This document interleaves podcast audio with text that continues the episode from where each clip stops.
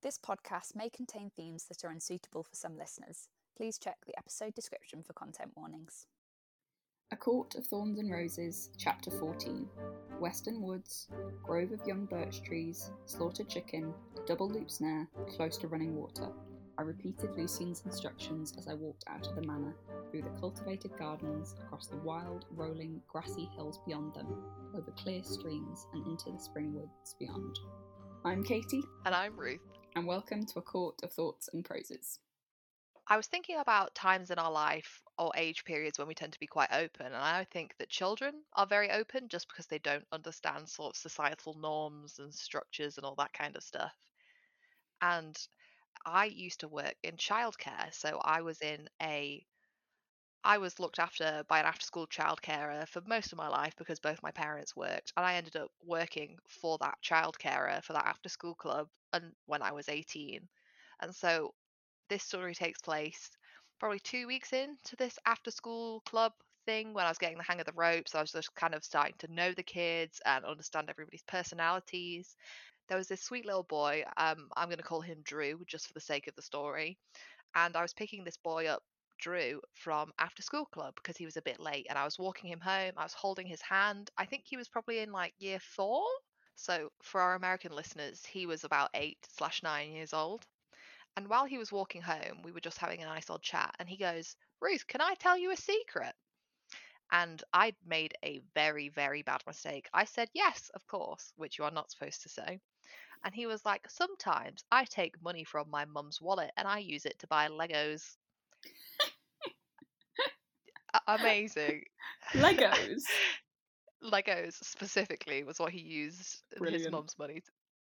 So um, this kid was obviously very open with me, perhaps too open. And when I got back to the after school club, I pulled my boss boss aside and I said, um, just to let you know, this kid's just told me, and she told me off because she was like, you can never promise that you'll keep something a secret because obviously Yeah. I've now ruined that child's trust. You're supposed to say, well, I can't promise I'll keep it a secret, but you can tell me anyway.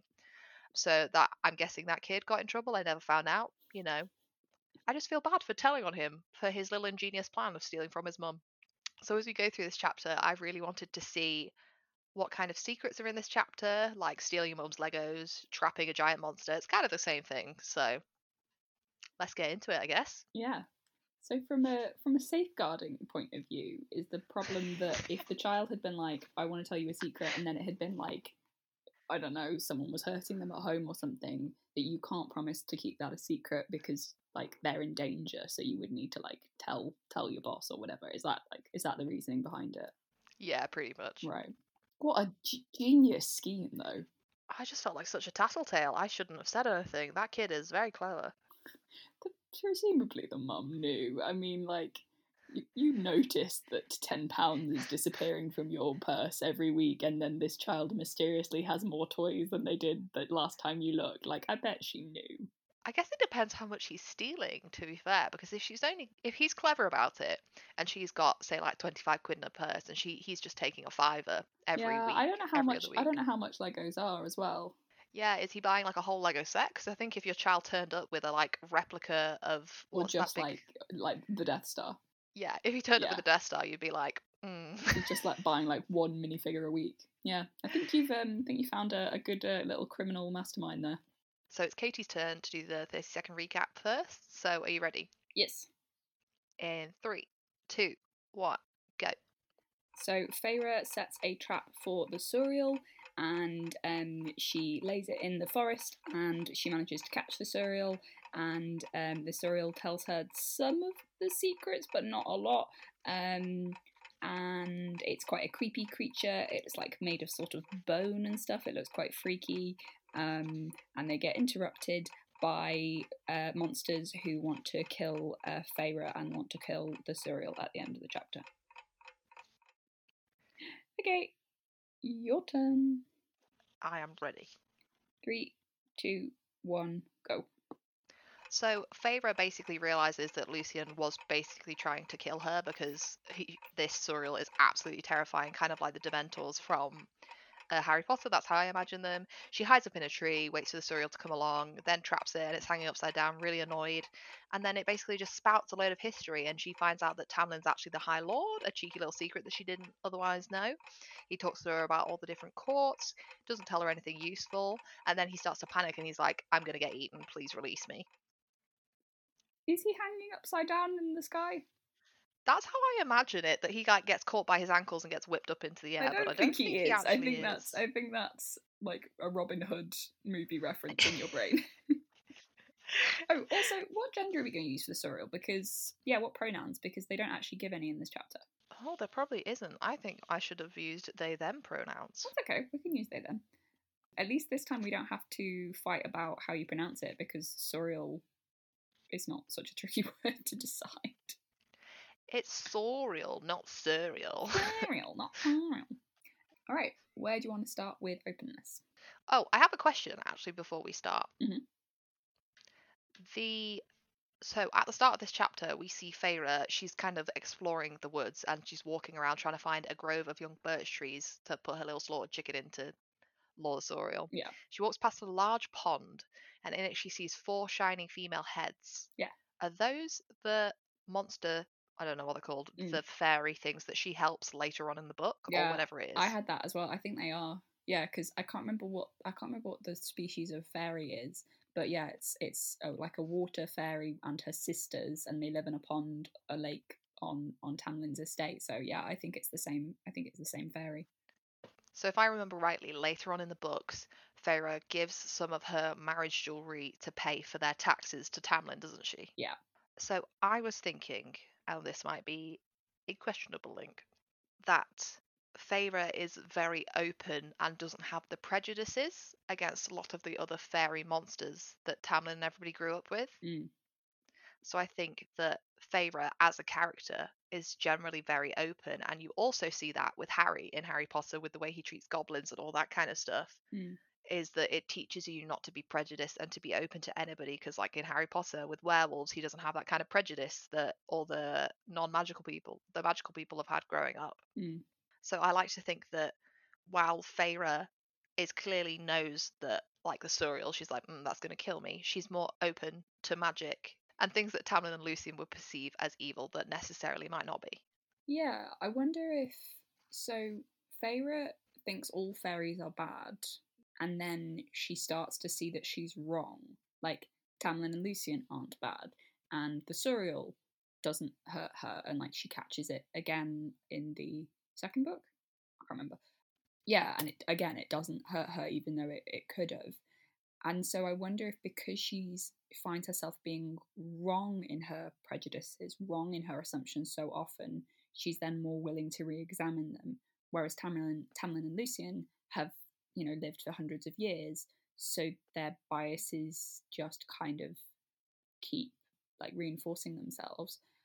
I'm not sure if Tamlin and Lucien are hate the the water the water fairies because they think they're evil. They don't like them because they don't like because they don't pay their as you say their like Tamlin taxes on time. And part of the reason why Feyre like sympathizes with them or empathizes with them is because she knows what it's like to be hungry, and that experience, you know, really opens up her heart in a way that it doesn't to Tamlin because he's never been hungry before, and he's so he doesn't, yeah, he just doesn't think to look at it from that way. You've raised a really good point because that makes me think about the fact that Feyre isn't actually very open yet. She's still prejudiced towards fairies. She obviously has that growing to do Mm, in a way that Tamlin feels the same way about humans and they kind of match each other. mm. So, in terms of openness, really, she's actually not very open yet, but she does grow quite a lot as a person. Where else do you see openness in this chapter? I see openness with or sort of honesty with the Suriel and with Feyre. So the the whole point of the Suriel is that if you catch it, it will answer any questions that you ask it honestly. So Feyre wants to ask it, you know, is there any way for me to leave the the court, the spring court? And is you know where does the blight come from? Can I, you know, how do we fix the blight? That kind of stuff. the Suriel is honest, but also not desperately helpful in this moment to Feyre like as you said, it just gives her this history lesson where she's like, "Yeah, get I great. I don't care about like the names of the courts," and it starts describing Hybern, and it just seems like a stupid history lesson to her. But it is actually answering the question that she's asked. She asks, "Where does the blight come from?" and it explains the history of Hybern, and the blight is Amarantha, and Amarantha is Hybern's one of their one of their commanders, one of their generals. And Hybern, confusingly, is the the country and also the name of the king. But yeah, so like the Suriel is being honest and is being open, but too confusing and like too vague for Feyre to actually be able to understand what it's saying in this moment. Yeah, you raise a really good point. Is openness and honesty the same thing? What do you think? I think honesty openness implies that you're honest all the time, like constantly. Sort of like when I meet new people and I go, "Hi, I'm Katie. Nice to meet you. I have chronic fatigue." Like that is open and it's honest. But you can be honest and just, but honest only when people ask you a specific question. You know, do you like my haircut? Do you think I should quit my job? Like you can be honest only when someone asks for it Whereas I think openness implies that you're always being honest. It's interesting because I don't think that the Suriel, while it is honest, I'm not sure how open it is because I got very frustrated in this chapter because all it tells her, stay with the High Lord, he'll protect you. I can't tell you what's going on while I kind of can. Yeah. Really frustrating. Yeah, I think you're right. And it, it wants her to be very specific in her questions. And yeah, that's not openness. Openness, it would say, yeah, so there's this there's this horrible person called Amarantha, and she's cursed the high the High Lord. You need to fall in love with with Tamlin. Like that would be honest. That would be open. Whereas instead, it's like you need to ask me a specific question, and then I will give you a very detailed, long history lesson. But I wonder if they hadn't been interrupted, whether it would have eventually got to the Suriel doesn't actually get to Amarantha's name, but it nearly does. They call Amarantha the Deceiver, and so I wonder if they just had a little bit more time, whether whether Feyre would have managed to get that information out of the Suriel. So that's actually something that I wanted to talk about because obviously Amarantha is the deceiver, which is probably the opposite of openness. Yes. But clearly during this chapter or during the previous 14 chapters, we have seen the fact that you can't be open about Amarantha. You can't talk about her because she'll basically come down on you and whoop your ass, right? Yeah. So is the Suriel also doing that because he doesn't want to get in trouble with Amarantha? Is he scared of her too? I don't think. Oh, I think he probably is scared of her because she's quite frightening. But I think the Suriel's not under the same restrictions of the curse as Tamlin and Lucien are. I think the Suriel is allowed to say her name and is allowed to say what the curse is, but it, but they just don't get to it. Would be my would be my guess. You mentioned the fact that you really dislike that the Suriel's like stay with the High Lord. Don't look for uh, don't look for more answers. Shh, be don't just be stupid, human. Like don't go don't go looking. So how does that tie in with openness? Because that's telling Feyre, yeah, to not to not ask questions, to not find out more information, just to stay with the knowledge that she already has and not go looking for more. It infuriated me. It felt very sexist. and Feyre also notes during this conversation that she's referred to as his human woman. Yes. Which annoys her. And it annoys me too.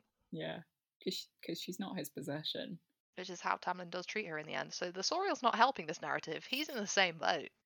The thing that I wondered with the stay with the High Lord, live to see everything righted, Maas tries to make that about Rhys in the third book, and I don't really buy it. Like, she tries to make it out like it's a prophecy and the Suriel knew all along that she would be with Rhys and da da da da da.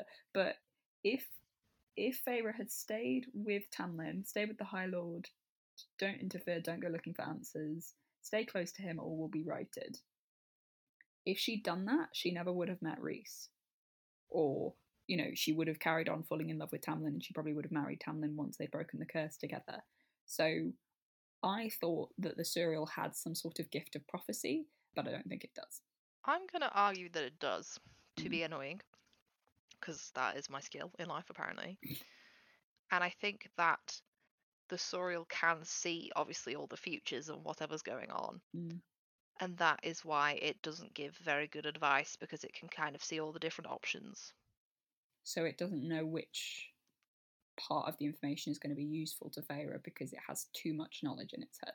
And that's why the Suriel is being very open because they know so much and they know that the information could alter Feyre's future in any way. Sure. So they're being very selective with what they tell Feyre. I think you're right. I think if they'd gotten to and there's a curse and you need to fall in love with Tamlin, Feyre would have been like, no, screw you, I'm not going to do that. Bye. So the other bit of information that the Suriel says, Feyre asks, is there truly no way for me to go home? Not unless you seek to be killed and your family with you. You must remain here. So why does why did they say that? Because if Feyre went home, Amarantha would find her and kill her? Yes. It's a bit tenuous. Well, she goes and kills Clare because she thinks she's Feyre. That's true. Yeah. And Feyre assumes it's because of the treaty. And again, with openness, like the Suriel doesn't clear that up for her. They know that that Feyre thinks that it's the treaty, and they're not like, oh, by the way, there is no treaty. That's all. Like there is no bond tying you here. Like you can go if you want to, but Amarantha will kill you. It's selective truth. It's selective honesty. For reference, for those that can't remember, Feyre meets Amarantha and doesn't realise who she is, and Amarantha asks for her name, and she gives the name of Clare Beddor, who's a girl in her village, and Amarantha goes and basically ties her up and flays her or something really disgusting, and that could have been Feyre. Yeah, she gives uh, she gives her name to to Rhys, doesn't she? And then Rhys passes it to Amarantha, and then Amar- Amarantha kidnaps kidnaps the lady, kidnaps Clare. I forgot it was Rhys. Mm. That's funny, that is. So the other place I saw openness was in the environment, the actual like physical place that Fe- is in. So she's in she's in the woods, she's in fields, she's in you know beautiful grassy hills, that kind of stuff. But there was a lot of juxtaposition between clearings and open plains and open fields versus woodlands and canopies and like branches overhead. There was a lot of like openness and like open and closed environments around her, mirroring that sort of truth and lies, partial honesty that she's then getting from the Suriel as well. Like it's not it's not revealing all its secrets to her immediately. There's still there's still things that she doesn't know, even though it's woodland, which she has been in for years and she should know everything about it. It still feels mysterious and sort of closed off to her. Well, I actually wanted to talk about the environment in terms of the fact it's the first time she has been free of the manor, Yes. which has been her kind of prison. Yeah. So she's going from one danger to another. Arguably, maybe you've gone from extreme closure to extreme openness because she could run off anywhere that she wanted to. But it's the first time she's kind of experienced that freedom since being kidnapped by Tamlin. Yeah. Yeah, I feel like Feyre's kind of flourishing a little bit because she's an independent woman who doesn't want to be trapped in a house because she's always been outside and she's always been in the forest and hunting is what she does. Mm. So it's quite nice to see Feyre using her natural skills to, you know, bag a Suriel. I think you're right though. I think it's it's too much a world of extremes. Like she's either in the manor house and she's completely trapped and not allowed not allowed out because oh dangerous, or she has to bust her way out secretly by herself and, you know, go off hunting and put herself in danger. Like surely there's a middle ground where she can be safe but also have also have that freedom and have that like open open situation. But she probably wouldn't want Tamlin or you know one of the other Fae to be her like bodyguard because that would not that would not make her feel safe. Weirdly, like if she had a Mm. Fae hanging about behind her, like she couldn't be herself and chill in the woods. I actually wanted to draw a comparison to somebody that you might not expect. Mm-hmm. So she reminds me in this chapter quite a lot of Katniss Everdeen Mm, because she sits in the tree waiting for the Suriel to trap it. It reminds me of when Katniss basically spends her entire time in the first book of the Hunger Games hiding in a tree, and that's how she escapes. She obviously uses bow, uh, bows and arrows, Yeah. and she's trapped and she's having to kill people to survive. But in the way that Katniss is trapped in the Hunger Games, Feyre has the opposite experience almost mm, so Katniss in her whole character arc, she is free outside, trapped by the government, ends up being pulled into this big arena, whereas Feyre is kind of trapped by the government, the fairies, whatever, ends up pulled into this situation, gets trapped in a manor house, kind of escaped. And I felt like it was quite similar in terms of openness and secrets between the two girls, Yeah, women. A lot of parallels there. Do you have any other points for openness?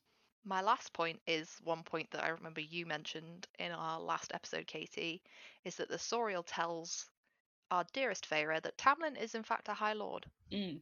And I think that the Suriel creates openness between the two characters, Tamlin and Feyre, Mm. because he's uncovering secrets, letting Feyre know more information so she can at least feel more comfortable with who Tamlin actually is and they can fall in love and have an open, equal relationship. Yeah. What do you think about the Suriel's choice to actually tell Feyre this juicy little bit of information? I think they could have done more. I think they could have. I think they could have provided more information for her. But to be fair, like the time is limited, and the Suriel assumes that Feyre knows.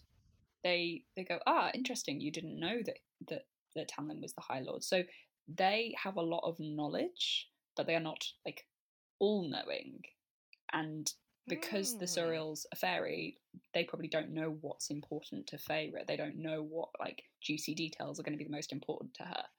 But yeah, so I, I think they could have given her more information, but at least they at least they start the ball rolling and, as you say, start to build that that bond with, between between Feyre and Tamlin. Shall we move on to our sacred practice?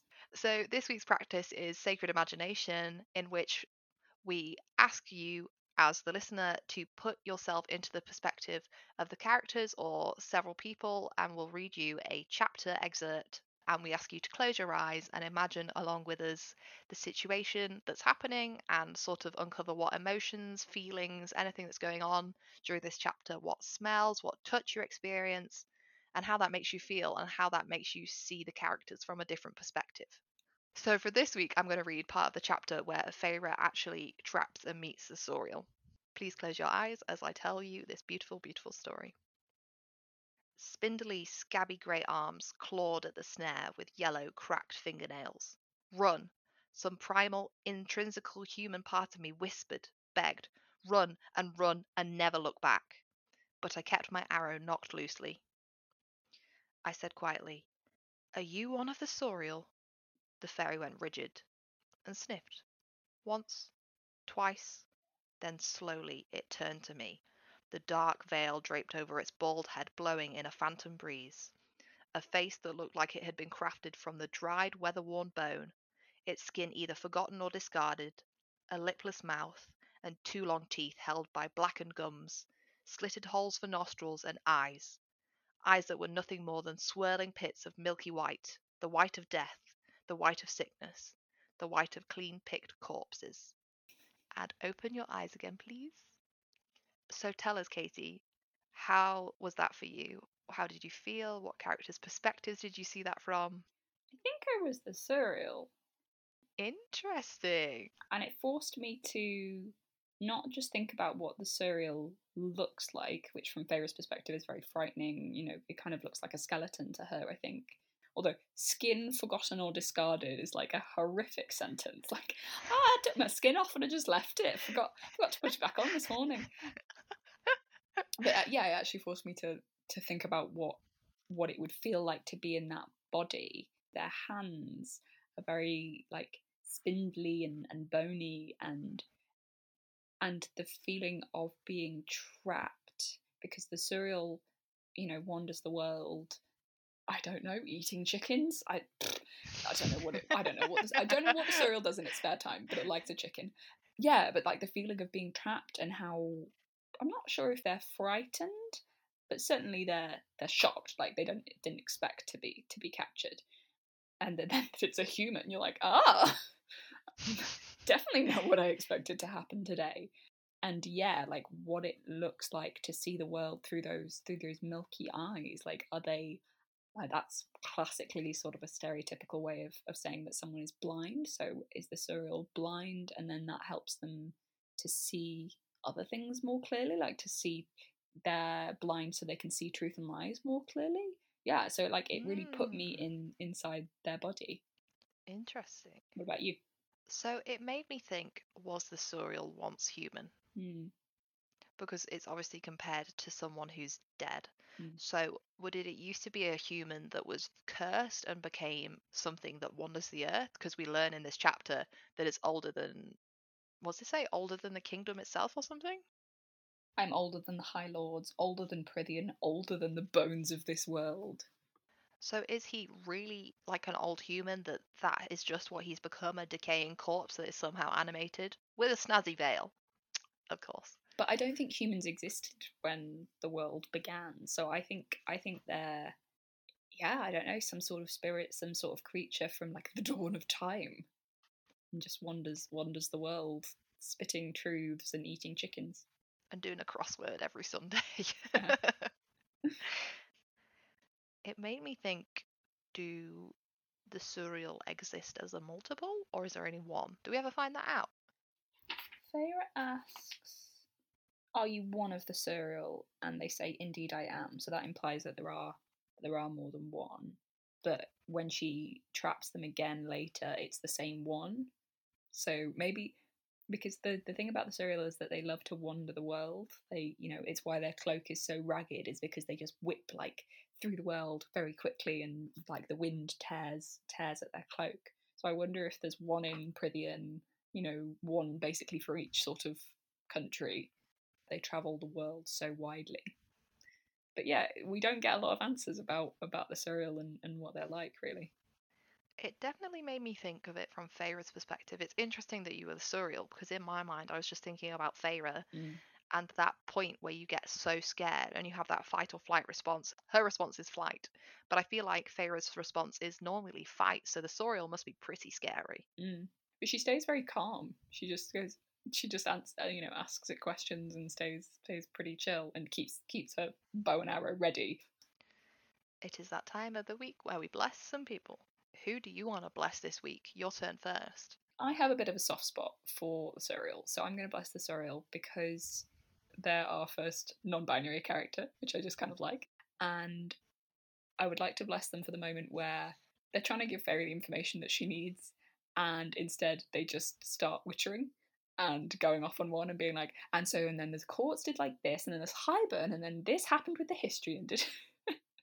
and instead of giving Feyre a concise answer to the question that she needs, they just they just go off on one. So yeah, so I would like to bless people who cannot stick to a story. I just stayed with my friend Carrie, who I love very dearly, but she is the queen of tangents, and she absolutely cannot finish a story that she starts. So I see a I see a parallel with her in the Suriel of just like, and this happened, and then the Hybern, and the dish.